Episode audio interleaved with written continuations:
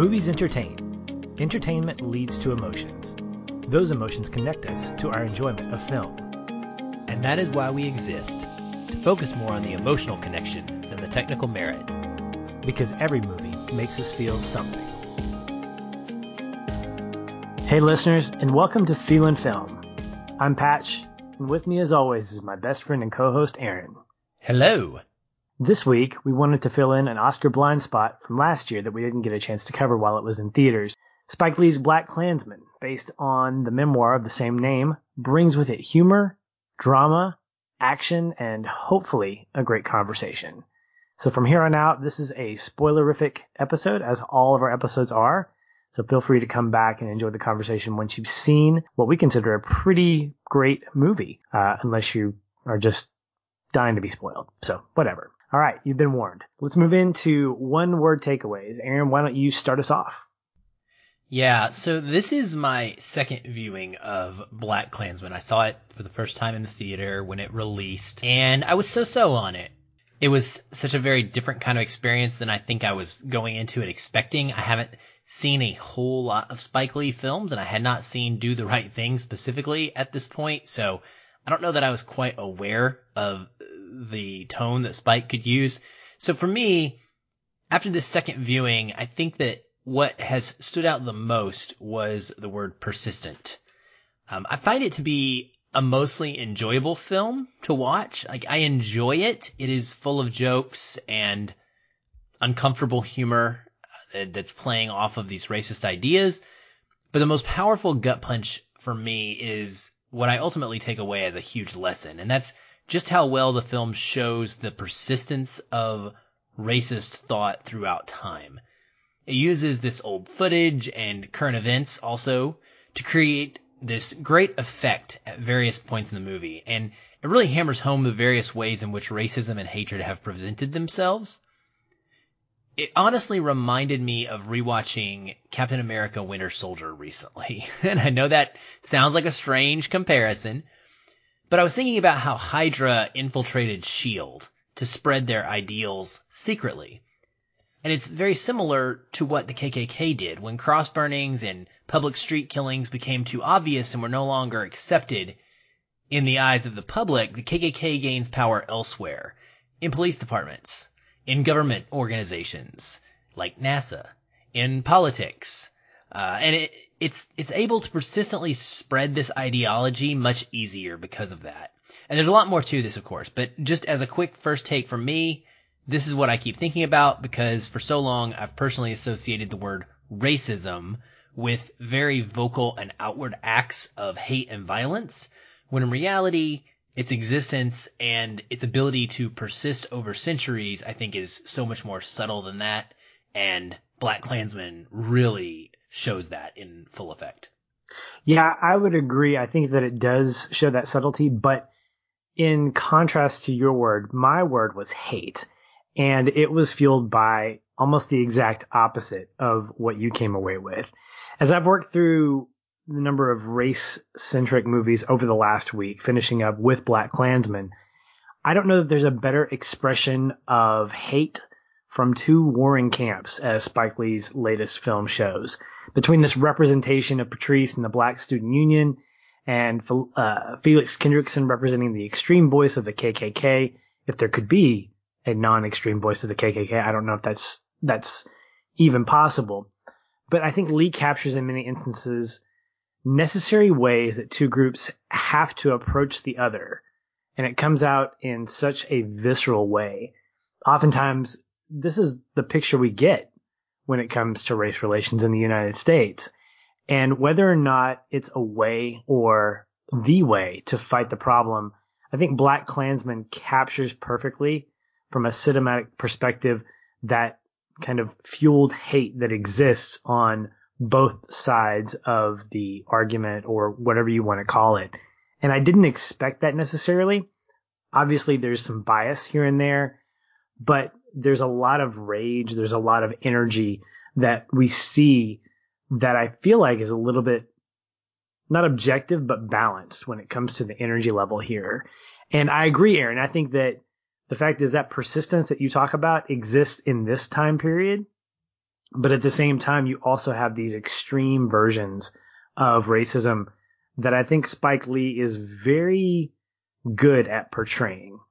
And it's one of the reasons that I kind of give or take my relationship with his films, much like I do with Quentin Tarantino. I can kind of maybe watch them once and be okay with. But I remember you talking about this when you'd seen the screening back in uh, back last year, and I think both of us kind of agreed this is a more mature Spike Lee. This is a less angry, although still passionate.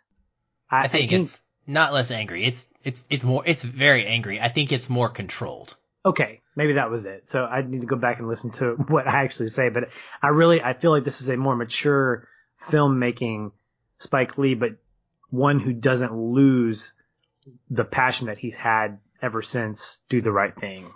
Yeah, no, I, I completely agree with you. I mean, there's a way that he can go about this that completely turns people off because it's it borders on being too angry. It borders on just saying, I'm going to just show you the worst of everybody and every human being, mm, and yeah. you're not going to enjoy it. And he does find that balance here. So I, I agree yeah. with you. I think it's a great, great takeaway for you. Yeah. Well, before we get into the full cam- uh, the full gamut of our conversation, Collis Davis, one of our active face group members, dropped in via voicemail and left a stellar review of his take on BlacKkKlansman. So take a listen. Hello guys, it's Collis Davis. Just wanted to tell you, you know, a few of my thoughts on BlacKkKlansman, why it's my favorite film of last year and why I think it's one of the best films um, made this decade. One thing coming in that I was already uh, familiar with was the story of the film. I had read the book, you know, I went to the library, checked it out and everything, and I found it to be a very compelling story. Black man infiltrating the Klan and just getting to like know the ins and outs. The story sounds like a comedy piece. You know, it sounds like something that would be in a Key and Peele episode or something on the Chappelle show. So, you know, actually something like this happening, it shocked me and surprised me that the story wasn't more well known. You know, and I then I realized that the guy, Ron Stallworth, who actually had worked on the case, is all his, you know, the captain and everything, wanted him to get rid of the files and everything. He tore all the evidence as the case ever happened. You know, so I'm glad he kept these files because this was a story that definitely needed to be told. So going into the film, I was excited. Spike Lee um, was directing it. He's one of my favorite filmmakers of all time. And one thing about Spike is that he never tends to sugarcoat anything. He will definitely put it up in your face front and center about the issues that, you know, African Americans and that the country is going through right now, especially when it comes to racial relations. If you've seen Do the Right Thing, you've seen Malcolm X, any of those films, you know, then you know that he doesn't sugarcoat anything when it comes to racism. And this film is no different. I love the performances. John David Washington, Adam Driver, they both were amazing. You know, I really wanted Adam Driver to get a surprise sneak Oscar win for his performance. He didn't, of course, because of Mahershala Ali, but he was definitely my favorite performance of the film. You know, the way that he was able to internalize the, the struggle, being a Jewish man and having to like hear all this hate language directed towards Jews, you know, working as an undercover in the Klan, you know, it had to be hard for him to be in that position. And I think there's one excellent scene between him and John David Washington where he talks about that, hey, I never thought about being a Jewish man.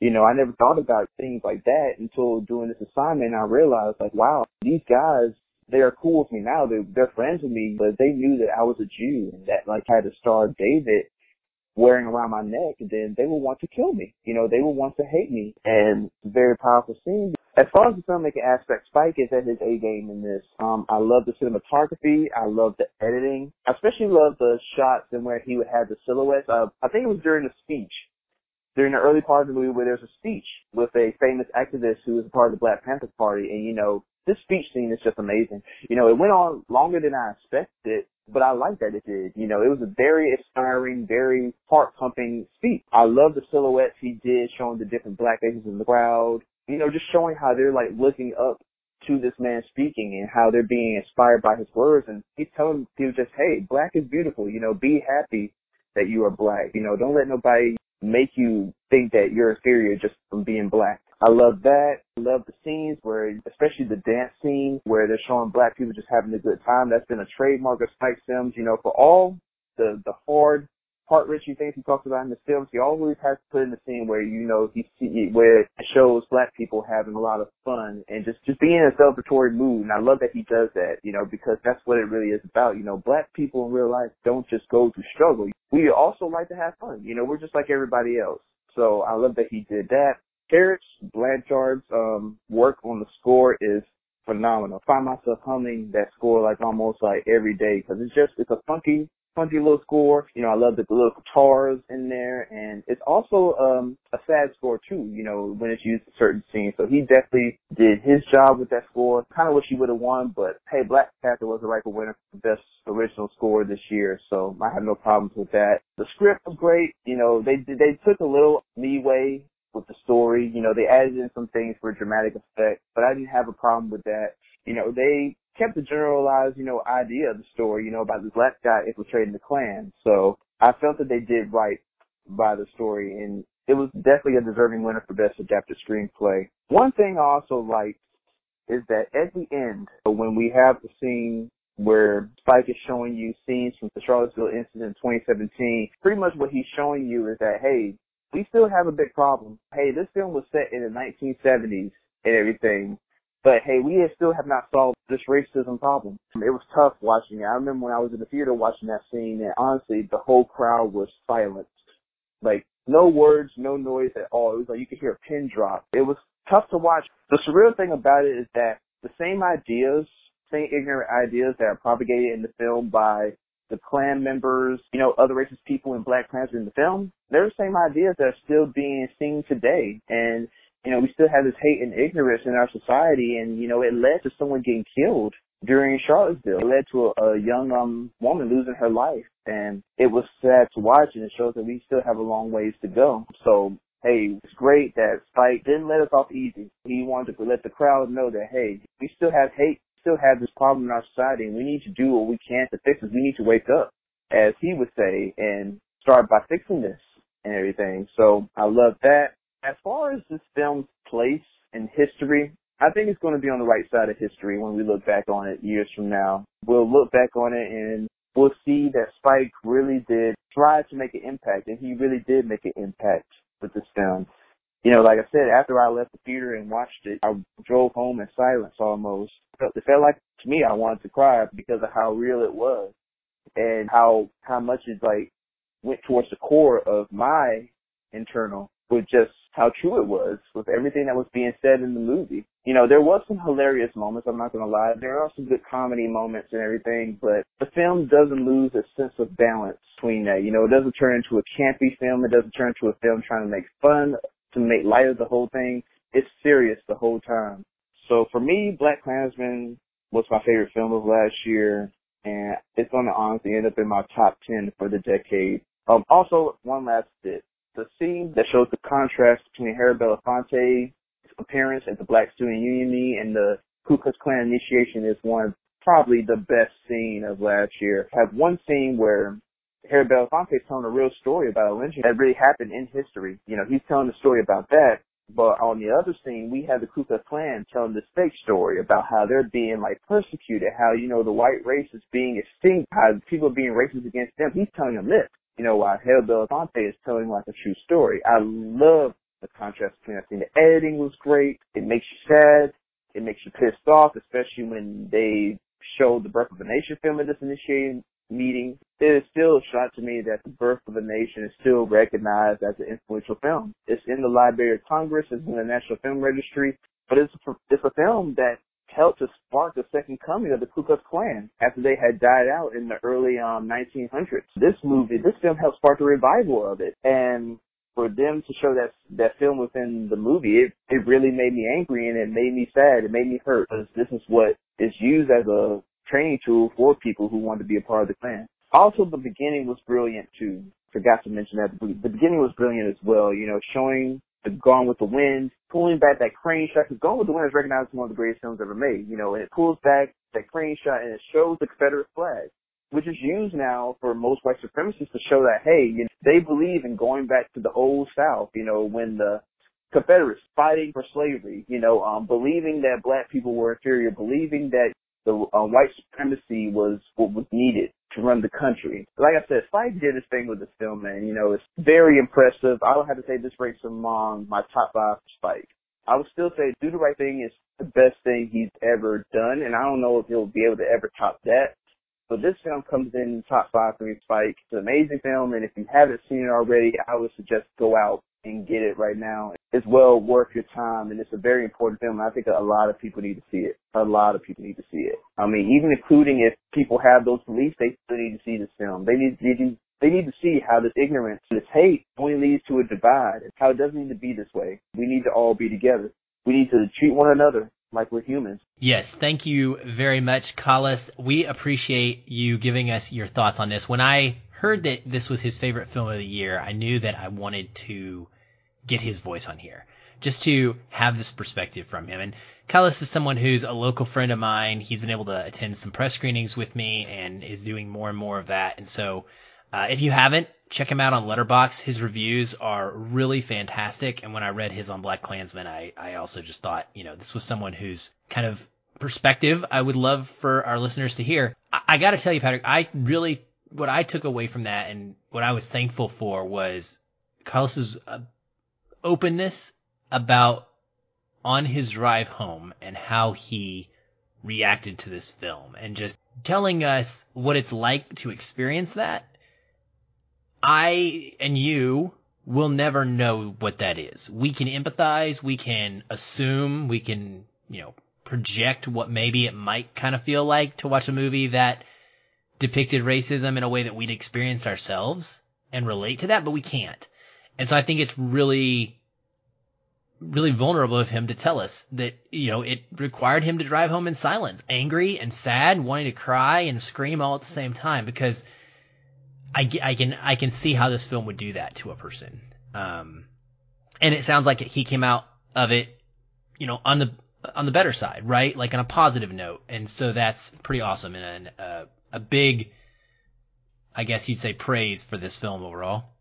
Yeah, and for guys like you and me, a couple of white guys talking about movies, I think this fits in somewhat well to our conversation we had in our bonus content last week with uh, for our for our patrons and actually for everybody who's getting a chance to hopefully take a listen to that and get our perspective on how movies have helped us understand the black perspective more. I, I really think Black Klansman, the more I've thought about it, and as I've kind of watched through it a little bit more to get some more notes for the conversation, the more I enjoy it. And I use the word enjoy very specifically in that it's incredibly informative, entertaining, and educational, but it is also very provocative in that it helps me understand and respond, not necessarily react. And I want to get into that in a little bit on what Spike Lee is doing. There are three questions that I really want this conversation to stem from. And the first is how does this film work for you as entertainment? And more specifically, how does Spike Lee use humor and drama either really well or not so well in the film from your perspective? Well, this is part of where the film got better for me on the second viewing. When I came out of it the first time, shocked by the ending, which we'll talk about, I was left with that. Like that's what I remembered was the gut punch, the feeling of, oh my gosh, all of this movie I just watched and it was two, over two hours, you know, two, two fifteen ish. And all I do is feel like nothing in the world has changed. It's very depressing. Yeah. yeah. This time knowing that that was coming, I wasn't left hanging on that as much. And so I do think I was able to enjoy it more in that word, the same way that you're explaining the use of the word. There's so much humor in this, and there are so many moments that I, I literally laughed my butt off, right? Like, a couple scenes that stood out to me. One is near the beginning of Ron's conversations with David Duke with the chapter, and Flip just kind of turns around his, you know, chair and says, did I hear you just use your real name?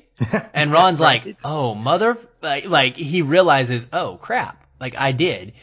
And it's hilarious, you know, because like the whole thing could have been brought down by him being discovered because of using his real name, but because of he was not really taking it that seriously. And it just, it's a very humorous scene. One of the other favorite ones for me in particular is the guys, meaning Flip, Jimmy, who looks just like his brother, uh, Steve Buscemi's brother, Michael. Oh gosh. I, I actually thought it was him for like half the movie the first time I watched it. But anyway, Flip, Jimmy, and Ron are going over the info, getting Flip prepped for his first voyage out to beat the KKK. And they're having so much fun. And Flip is trying to get him to be black. He's like, he's like, you've always wanted to be black. This is your chance. Here's your opportunity. You got to say it just like me. And then at the end, he's like, say it loud. I'm black and I'm proud. Say it loud. I'm black and I'm proud. And then all three of them. And you can just feel the joy over their faces. And so it's funny. It's uplifting. It's sweet. It actually reminded me a lot of, of Black Lives Matters rallies with white folks and black folks and people Mhm. of all kinds of color who are chanting these things. That's what it reminded me of. And so there's definitely a good amount of laughs in here. There are also some laughs that I don't think worked as well for me probably because I'm not the target audience for them.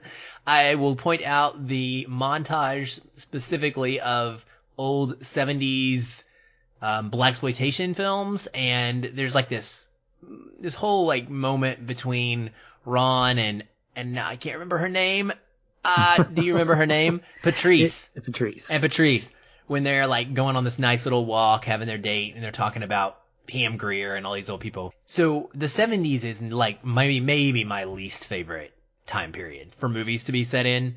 So I have to overcome that as a blockade like right away when we're dealing with films set in this this era. And so that part just didn't connect with me and I didn't find it particularly as funny as maybe mo- some people might have just because it's not something that I related to at all. Yeah, I, I I would have to agree. One of my favorite scenes is the prep scene where they're practicing and quoting, and I guess Sha- was it Shakespeare. I don't know what they were quoting, but it was just phenomenal to see these three individuals kind of rise above their blackness and whiteness for the sake of the the investigation. And I, I love the camaraderie. I think it's fantastic to show that I don't know if it's representative of a police department that we're policemen, we're officers, and we don't care about race. I don't think that's necessarily the, the case or what Spike Lee was trying to say. But I loved having that as kind of a precursor to getting Ron and Flip's relationship solidified because they were going to become one person and they were going to have to walk in step with each other metaphorically speaking and literally speaking sometimes. And having having the kind of humor that Spike Lee puts into Black Klansman. And I haven't seen Do the Right Thing. It's on my list to watch next. I've been kind of on a binge of, I guess you can call it race related movies. I, I mentioned to you that last night I watched Black Klansman and then I rewatched Get Out. And then I started watching Straight Outta Compton, but I fell asleep. That's going to be one that I finish. So I'm kind of getting this the black experience kind of overload for for a little bit, which I'm fine with because these are these are great movies. But I, I look at Black Klansman and I think what Spike Lee does well is that balance of humor and drama, humor and satire, whatever you're going to call it, makes a movie like this more accessible because it could be incredibly offensive. And I think a guy like Quentin Tarantino sets out not intentionally to do that, but I don't think he apologizes for it either when he puts stuff on screen that makes you go, oh my gosh, I can't believe that just happened. Whereas I think Spike Lee is unapologetic, but I think he's incredibly creative in the way in which he presents stuff on screen. And I remember watching him at the Oscars and how he responded to some interviews about Green Book. And he made that really offhanded comment about, I lost to someone driving someone else across the country again, that kind of thing in referencing back to do the right thing. And even when he was talking to a couple of guys from one of the British newspapers or television stations, he goes, you guys are British, right? Well, let me just say, he was asked what he thought of Green Book. He goes, it wasn't my cup of tea. And so he's really, I think who he is as a person plays out in how he does this movie in particular. I can't speak for his others. I haven't seen a ton of them just like you. But I think that the humor works well because it makes the movie accessible to a lot of people, not just a black audience, not just a white audience, but he uses that humor as a way to invite people in and almost let them give them permission to laugh. And I think that there are parts of this movie that that make fun of white culture, obviously, but I think they satirize other parts of black culture in some ways. I'd need to get more kind of you know, confirmation from that, but I like that. I like that it's not a a div- it's it's divisive in its ideas, but not in its entertainment value. Does that make sense? Yeah, I mean, it, it, can be read that way. I think it's also very layered, and I think it can also be read at times as, haha, you're laughing at this. Why don't you stop for just a second and think about why you're laughing at this? Because right. it reminds me of a conversation I was having with our buddy Emmanuel Noisette from E-Man's movie reviews a few days ago. And I was talking to him about how I have had friends in the past where they'll use the N word. These are white friends, basketball fans, you know, who feel like that's kind of part of the culture and they'll throw it around offhandedly in private and it has increasingly made me more uncomfortable. Whereas it's something that, you know, in, for many years, a lot of people would just kind of accept, like, oh, you're not really saying it to someone. So it's not, you're not using it in a serious, you're joking. It's like that, it's like that throwback, right? We always fall back on, oh, I was kidding. If you got your hurt, if you got your feelings hurt, then I was just joking. Otherwise, maybe I meant it. I don't know. And I don't think a lot of people know what they mean or don't mean. And so I definitely think some of the jokes in Black Klansmen are intended to land that way, where you hear them and you start to chuckle and then you stop chuckling and you think, wait, why am I chuckling? Yeah. And I think that leads into this notion of how these jokes, how these methods enhance and really empower the messages of the film. How what you mentioned that as I'm laughing at this, I'm also kind of thinking about, wow, that is true. And it reminds me a lot of the, the element of sarcasm that when you say something sarcastically, there's typically an element of truth behind it. I mean, that's what I think comedy is. When you do stand up comedy, you're calling attention to something about yourself or about the world whether you put yourself in that or not, and you're you're you're laughing at it because of the truth behind it. And I I think that when you deal with race relations, there's this real there's this real fine line of when you're making fun of something versus when you're using that humor to make a point.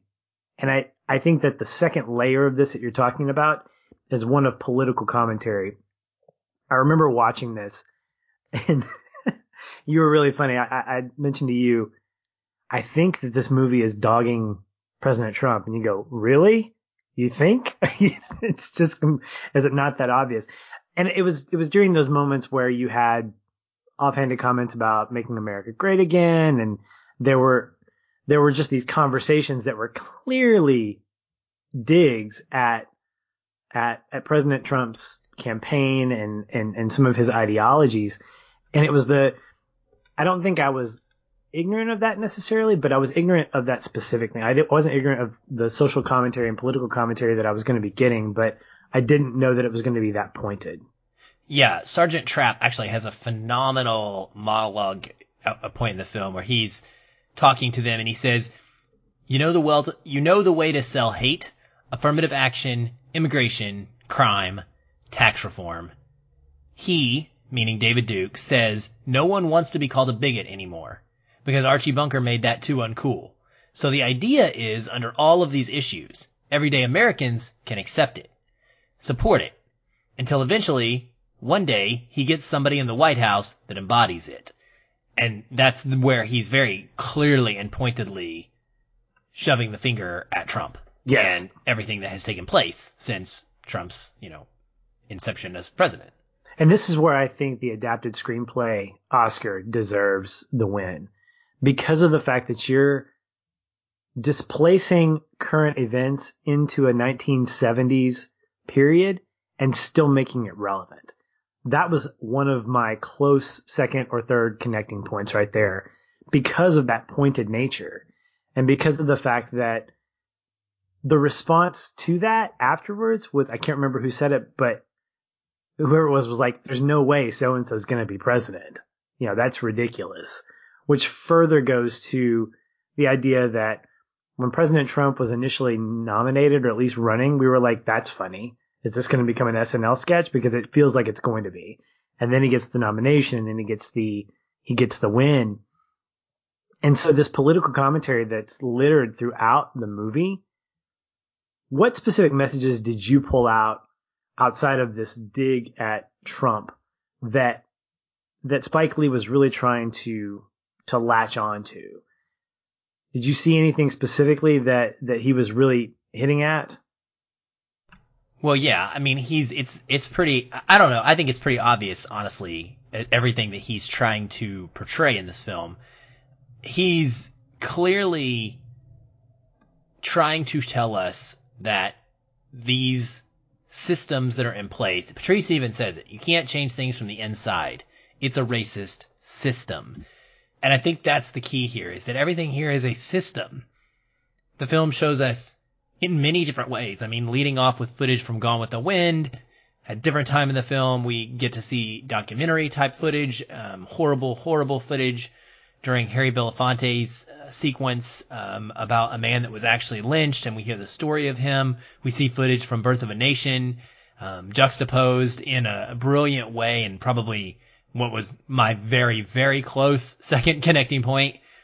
And everything that it shows us is that there is not people aren't just racist because they hate and because they're violent. And that's kind of what I was pointing to earlier when I was saying that I, I grew up that way. Like that's how I always thought about racism. Well, the racist people are the ones that are out there actually doing the cross burnings or that are actually beating someone in the street, right? Or shooting someone who's black because they say the words, "Oh, you you're a mm, and I'm going to kill you because you're black." That was always my view of racism.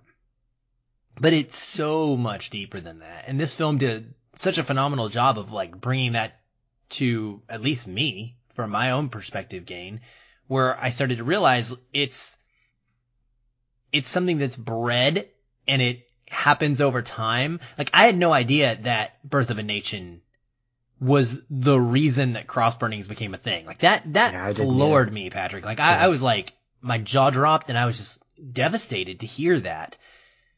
And so yeah, Spike's showing us that so much. I mean, and then of course the ending of this film, go, you know, tying it into Charlottesville as Collis mm-hmm. was was talking about there.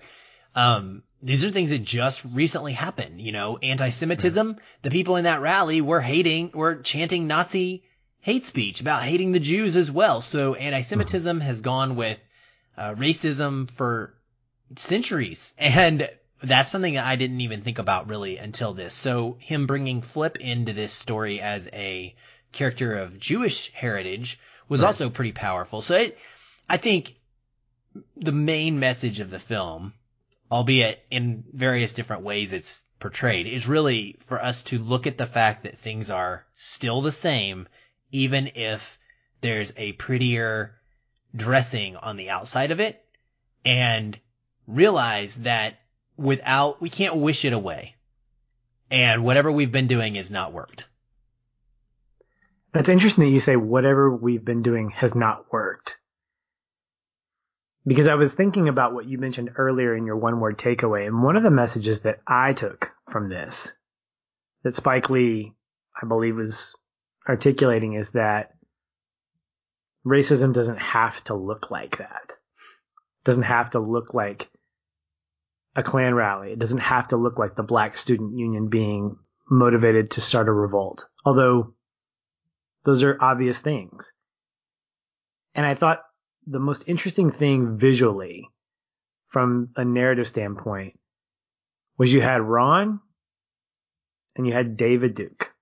You had these two individuals who I won't call them the protagonist and antagonist because I don't necessarily think they were, but you have these two individuals in the middle of all of this chaos and they are acting probably the most calm throughout their whole sequences. You know, Ron, I don't think ever loses his cool until that very last conversation with David Duke where he reveals who he is. And I don't think David ever loses his cool until Ron touches him. Takes a picture, yeah. Takes a picture. And so I think when we look at that, and from what I've read, David Duke is a, this is the kind of guy he is. He's very, very well spoken. He's very convincing, very persuasive. And he's not what you would picture the leader of the Ku Klux Klan to be. He represents the political side, the strategically well spoken guy. And then you have Ron on the other side who is playing the role of undercover investigator. And I think that what Lee, I don't know if Lee is saying this intentionally, but I feel like he is giving us a sense of hope that while evil and while hate can look like it does in the form of David Duke, so can a revolution. In fact, he says it later on to, uh, to Patrice. He says, don't think that just because I don't wear a black beret and sunglasses that I don't care about the fate of my people. He said, I'm doing the job. I am a police officer. And I think in that line, that set of lines, I really respected him as, as a person and as a character because of the fact that you can be both. You can be for something that is revolutionary as giving rights to black people and at the same time live in a world where law enforcement is looked at as the enemy of black people, which I think makes me want to read his autobiography. It makes me want to read this memoir to get his voice throughout this because one thing I pulled away from watching all these movies is that I want to now read the biographies and the and the memoirs. I want to read reluctantly 12 years a slave. I want to read Black Klansman. I want to read The Hate You Give just so I can get more of a textual understanding of, of these voices.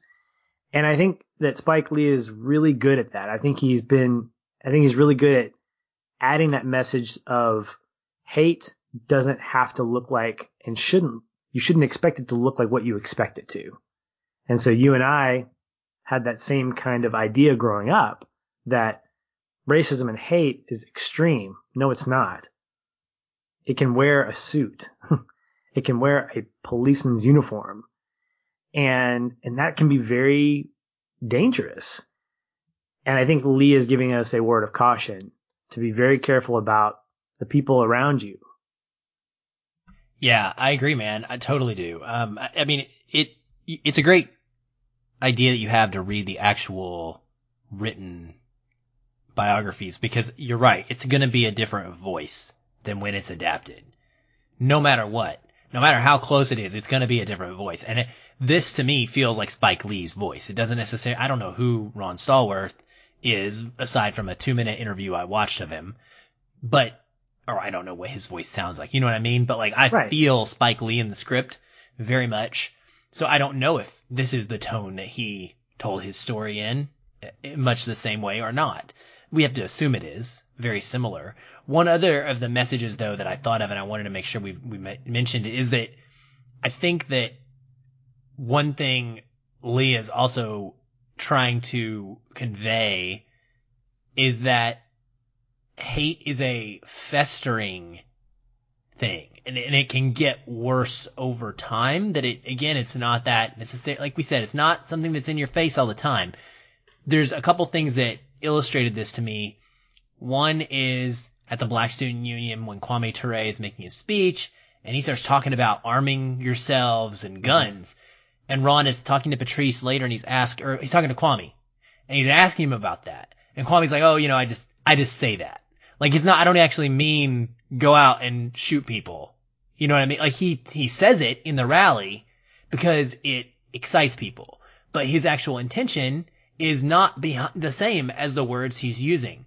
And then we see it again on the KKK side.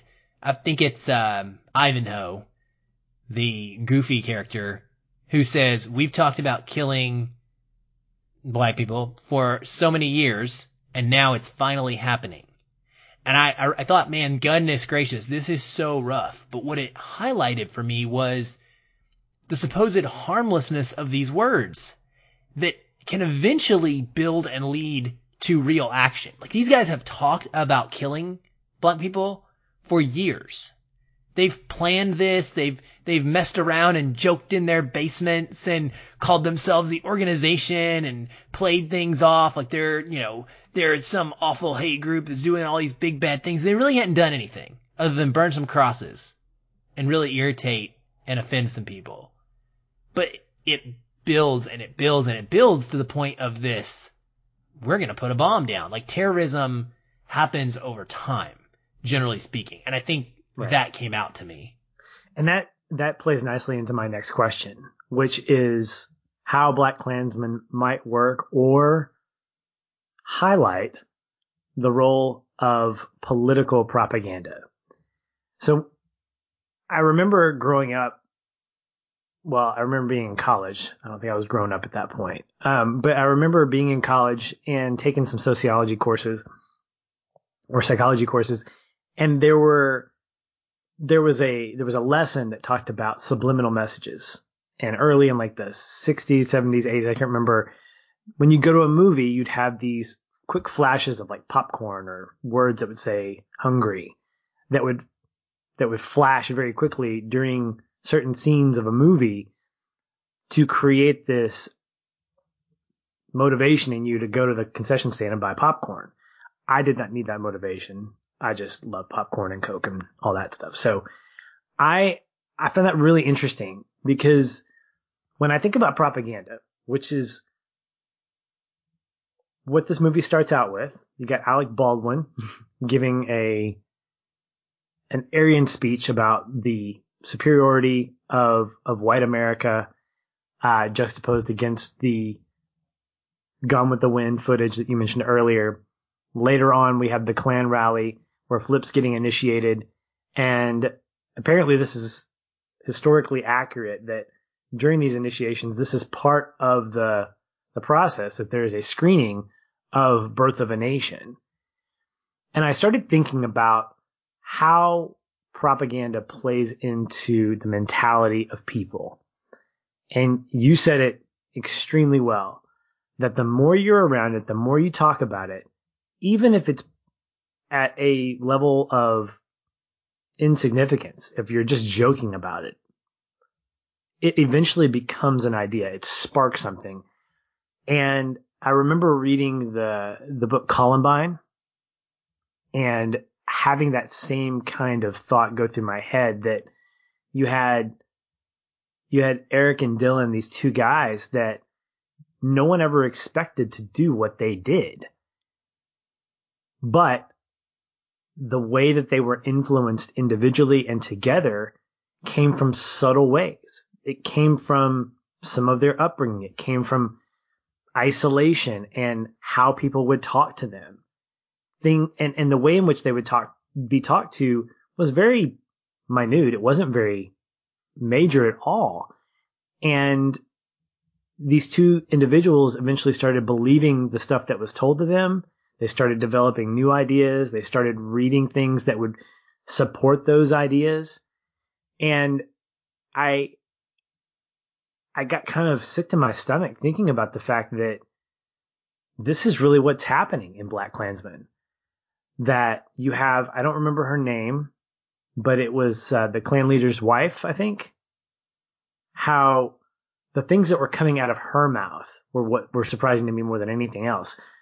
During their first meeting where Flip came into the house and she was passing out hors d'oeuvres or something, and she passed out along with that an article talking about, I think the the latest student union rally or something like that, and how nonchalant she was about wanting to kill because she wanted to be significant. You know, she wanted to be a part of something special because maybe she was a woman and she wasn't feeling like she was being respected. I don't know. But I think the fact is we have throughout the movie political propaganda that's happening among the characters, but I think personally that Spike Lee is kind of doing that with us through his narrative. So that by the end of the movie, that little exclamation point at the end leaves us with something that we didn't expect to leave with when we were going into it. We had this whole movie filled with humor and drama and all this stuff, and then it ends with, here's real stuff. Two years ago, this is what happened. And we're left with that same kind of feeling that, that Collis had where we're just kind of cold to it. And to me, I think that's a form of propaganda. The question is, what's it provoking us to do? And I wanted to ask you that, like watching that, watching the movie and finishing it up with that ending, where did that leave you the first time around and this time around? Well, the the first time I was upset, I didn't like it at all, and it significantly impacted my rating and my review of the film because I thought it was way too on the nose, way too drastic of a an ending for them to go to. And I think part of that was expectations of, you know, what a normal film should be like, what an arc of a film should have when we get this happy kind of we won solution at the end. And it feels like that's the way the movie should be is you wrap things up.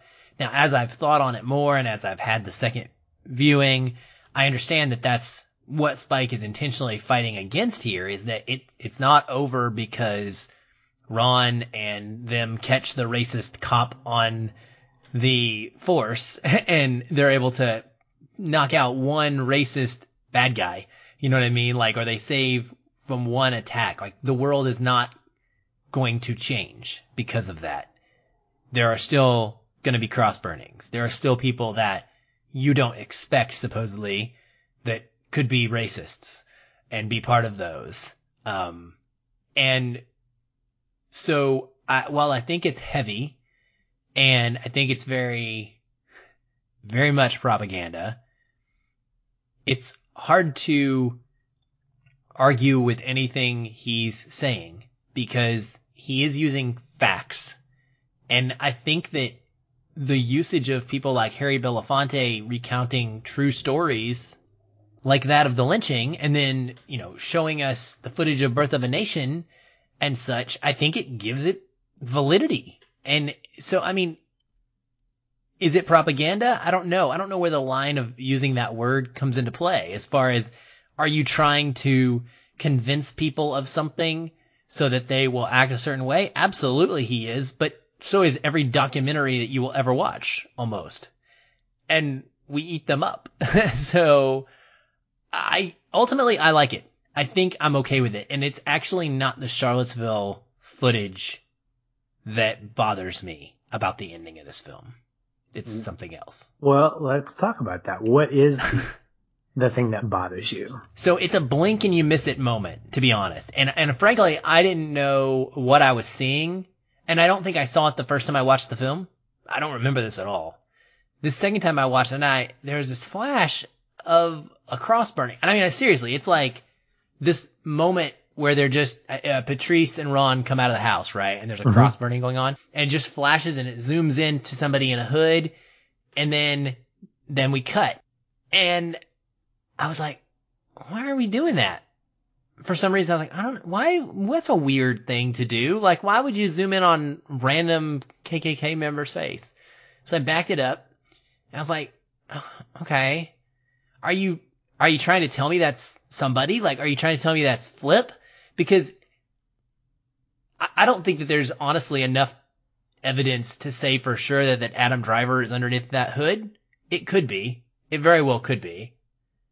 And it really did a number on my feelings about the film, to be honest, because I felt like I understood what Spike was probably going for and I think that he is setting it up to show us that even the person you think is your ally and that you, you know, the, the Flip this whole time, right? First of all, I'd never thought about this. His name's Flip, first of all, right off the bat. Let's put that in there. This nominative device of using his name as a meaning? He did, is he flipping at the end? There's a couple scenes throughout the movie where he specifically talks about like, I had to separate my work for my emotions. This is my job. I am doing my job. Mm-hmm.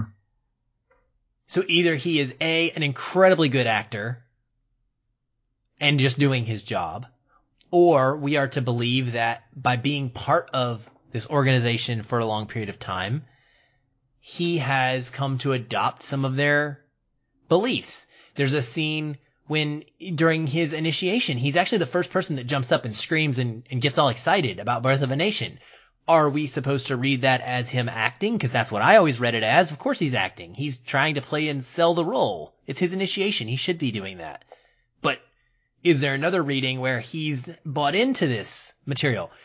I, I don't like it at all because he then turns around and saves Ron's life. Essentially, comes rest comes rush, rushing to his rescue, and I think that it is troublesome to take the one good white character in the film who is supposedly going through his own change and his own realizations about anti-Semitism and his own heritage to then turn him into a villain. That's the Spike Lee that I fully believe he would do something like that. And I would, mm-hmm. I'm disappointed if that was the intention. Well, maybe we'll find out when the extras come out on the DVD. but I, I got that same thing and, and I didn't pick up on it until watching it and doing research and seeing that sort of conspiracy theory pop up. I want to watch it again and watch Flip the whole time to see if how the movie's edited, if that supports a notion just for my own entertainment value. But I agree. I think that if you have an ally in Flip that you've created and his arc does what it does, then to have at the end, I, am going to say this. I think it's consistent. Not just with Spike Lee's vision, but with the ending itself. Because if what you say is correct, that I think racism is like a hydra where if you try to cut off one arm, two or three more grow back. And when we have that scene in the bar where that cop gets what's coming to him, and then we follow that up with what could be Flip in a hood, followed by the Charlottesville stuff. I think that further goes on to point to what Spike Lee's saying that you, one battle's not going to make a difference. It, it's going to be an ongoing thing and it continues to be that. And we have to continue to fight. It's an incredibly cynical way to view things. It's also a very realistic way to view things. And I think the trouble that I have with Black Klansmen, as much as I enjoy it, is the fact that there's not really an answer. Spike Lee has this tendency in the movie to say, here's the problem. Here's why I'm pissed about it. The end. And he makes a great story from it. Yep. Which is why I want to go and read the memoir because I love to believe that the real guy had something to say. And maybe he doesn't, but I want to hear his voice. I want to hear what he has to say because when you get your voice from a director who has a history of being a certain way, it's expected, even from him, there's going to be some biasness. So well, you got to remember the, the memoir is written about an event. The memoir is written about his infiltration of the KKK. It's I don't think the memoir has anything to do with tying that into how racism exists in the USA today. To I, me, that's the ad- adaptation part. Yeah, yeah, I, I think so. But I think you, I don't think there's necessarily a reason why he wouldn't say something about the repercussions of that. Like, I'm wondering why in the world would you contact the KKK? Like where was was was your conviction that that much that you were going to initiate that conversation? Is that what happened? And I get that it's about an event, but surely in the book he would talk about what this meant long term. You know, what he wanted to accomplish and where his views came from, like where his convictions were. So I, I think that's what I'm trying to get at is, is more of the truth because this is the issue that we run into with biopics or things based on a true story is that there are gaps that are filled in with creative liberty and that there are things that might get changed for the sake of a narrative. And I don't mind that. Again, I've never minded that necessarily. I, I'm just more curious now about the real events and to see where the deviations were and, and how it changes the story. Yeah, I, I don't think that Spike is trying to give us an answer. And I, and I, and I know that that's what many people are fine with. They're totally okay with that. That's why they love this film to pieces is because it's just a depiction. It is an in your face statement that says, here it is. I'm pointing it out for you. I am making it painfully obvious, both in narrative form and in fun, engaging, and entertaining way that you can understand. And then here it is at the end in real live footage of someone like Heather Heyer who is losing her life because David Duke is still a thing and white power marches are still a thing and anti-Semitism is still a thing. And guess what? Stop putting your head in the sand because here it is.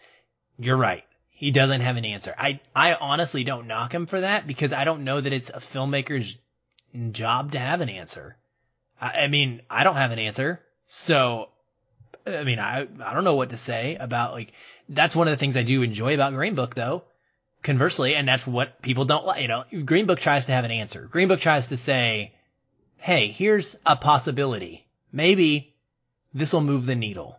And I, I kind of, while I, I understand what Spike is going for here, and it doesn't necessarily bother me in the context of this film, you're right. There's not really anything he's saying that will move the needle towards growth other than, I guess, hoping that by people pulling their head out of the sand, maybe we'll try and be more observant and get the people that we can find out of power in, in a sense. I, that's right. the only thing I can figure out from there. This. this is this is a, a film about awareness for my for my taste, and that's a good thing.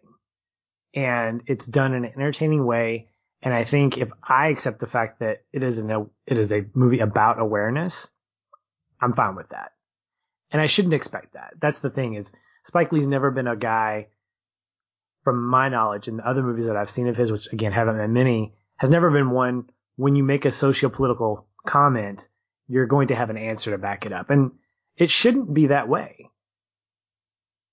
The question is, how will it change me? How will it change an audience? Because I do think that's a valid statement. There is a, I just watched Do the Right Thing for the first time last week. So like you, it was a blind spot for me.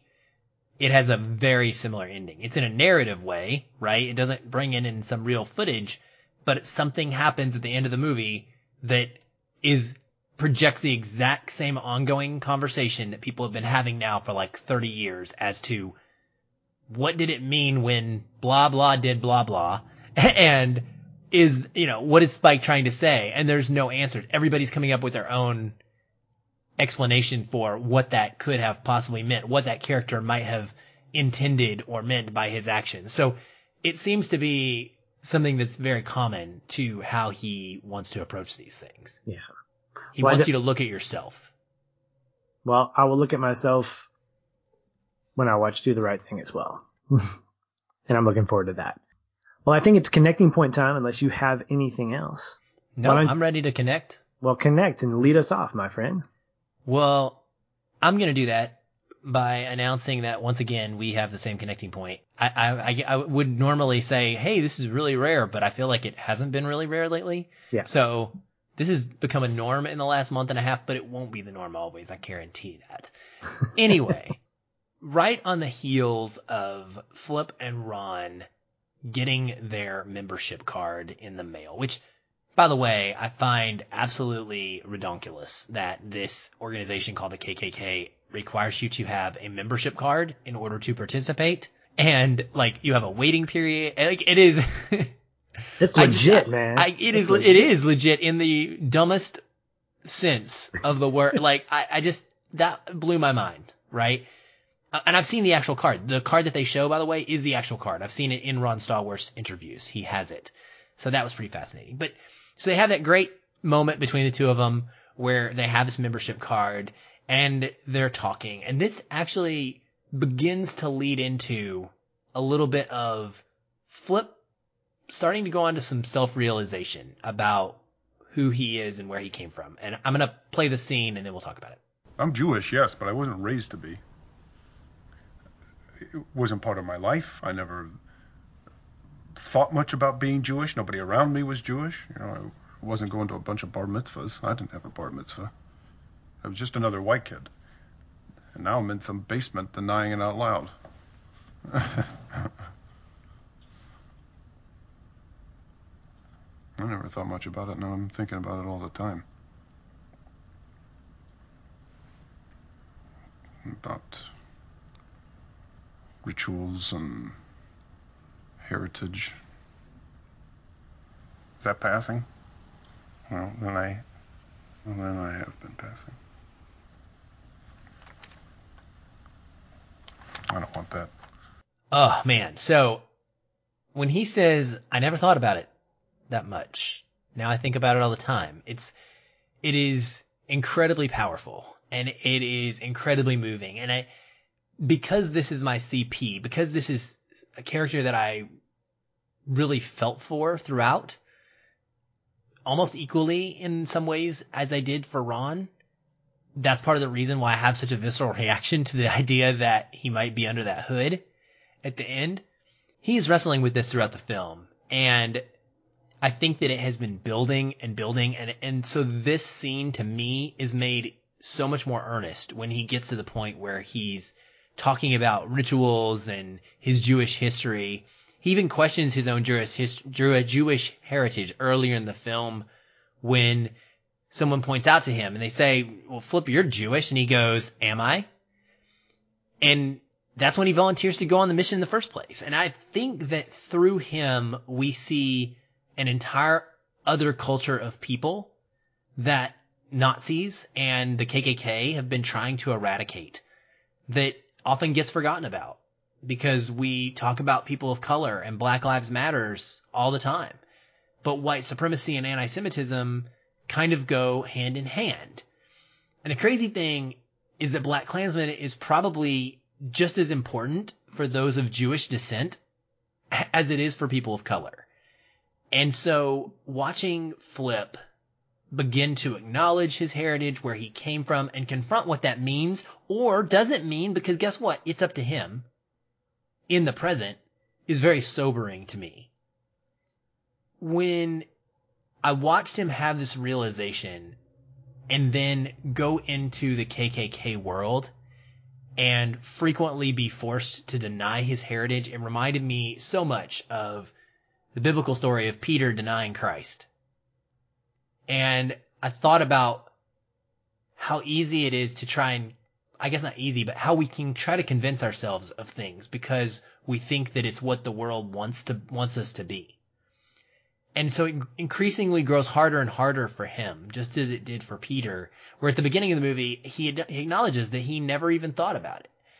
And so I think that if this film has the ability to encourage people to embrace who they are and where they come from, whether they're black, white, Jewish, whatever, I think that that's incredible. And it's also a sad reminder that black skin is not the only thing that some people hate. And yeah. so yeah. It, it was very meaningful for me.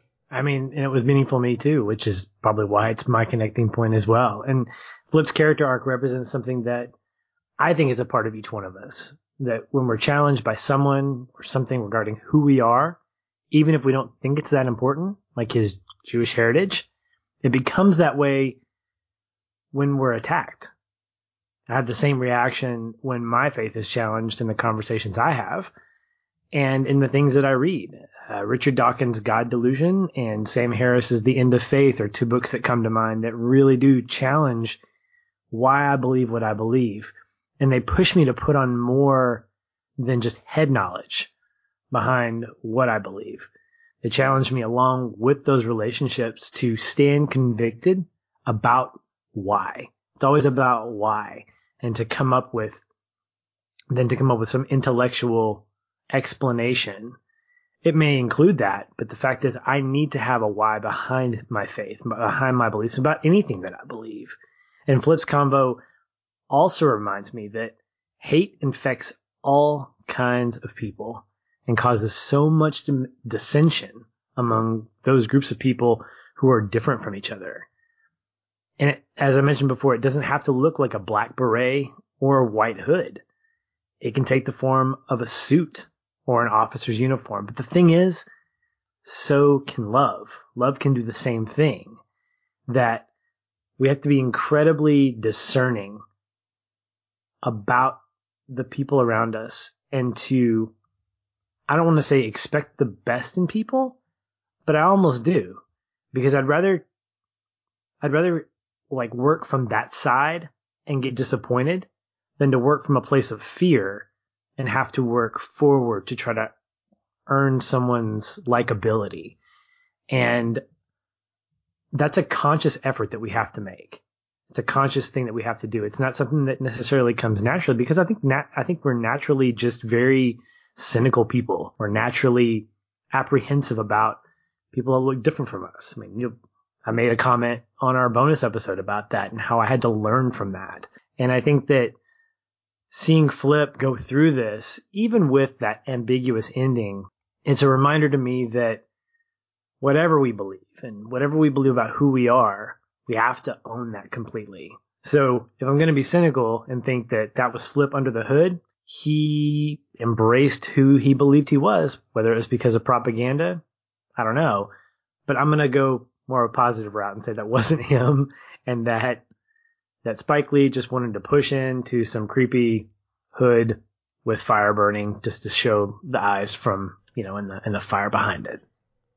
Yeah, I I, I like to believe that as well. Um, yeah, man, I don't know. It's a challenging film. It is, and it and it should be, and I think it's worth everyone's time to watch it, and then for fun rewatch it through the lens of Flip to see what you might yeah. think about that. Very much. I was thinking about our Ex Machina conversation exactly. when you said that and how I told you, like, you need to go back and watch this through Caleb's point of view and through Ava's point of view. You can watch it three different ways and it's very different. Um, and that's pretty cool. So I, I, definitely will be watching this a third time and trying to focus in on Flip as well. Yeah. Well, I wanted to mention, Patrick, as we wrap up, you have said something about our bonus content a couple times and for those that don't follow us on social media, you may not be aware of this, but we did something for the first time ever and we just kind of decided on a fly. So we didn't announce this in previous episodes. If you go to patreon.com, you can find last week's bonus conversation and it is available for everyone to listen to. It will not be in this feed, so you will not find it where you normally get this podcast.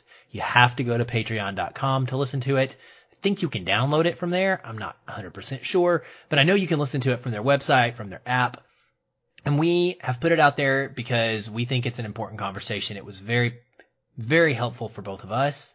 We enjoyed it. We learned a lot from each other and we wanted to just share it with the world. So here's your opportunity to go see what some of our bonus content can be like. Um, and with that in mind, speaking of Patreon, it is currently March donor pick voting time right now. And for March's theme, we're going with Women's History Month. Sounds like a good one. Um, we're doing films by female directors. So the five movies that are up for the vote this month are Lady Bird, Leave No Trace, Zero Dark Thirty, The Babadook, and A League of Their Own. You can visit patreon.com slash feelinfilm. You can become a supporter anytime before March 10th, and you'll be able to vote in this month's poll. If you become a supporter after March 10th, we still love you, and you'll get to vote in April's poll beginning then. But for this one, it will close off on March 10th. So go ahead, come on in. It's for like a buck or two. You can get votes. You can be a part of the Feelin' Film Patreon family and help us pick a movie for the end of the month. And next week we have a new FF Plus coming your way, full of spoiler-free reviews for Apollo 11, Triple Frontier, Cradle of Champions, and the Central Park 5. Then next week's main episode will be on, of course, the highly anticipated Captain Marvel. Yes. And we'll have Patrick Willems joining, and you do not want to miss that. Aaron, thanks so much for a great conversation, and we'll talk to you then. Hey everyone, thanks again for listening. If you enjoy the show, we'd love to hear from you. You can leave us a review on iTunes or wherever you're listening. These help increase visibility for the show and grow our community of listeners like you. We also invite you to connect with us further by joining our ever growing Facebook discussion group. A link to that is in the show notes, or you can just search on Facebook and find us that way. If you'd like to continue the conversation with me, you can follow the show on Twitter at Feelin' Film, or connect with me in the Facebook group. I'm very active in both places and would love to chat. And if you want to connect with me, you can find me at Shoeless Patch on both Facebook and Twitter. Be sure to tag me in any comments so that I'll be notified and not miss you. Once again, thank you for listening. We'll be back soon. Until then, stay. And keep feeling film.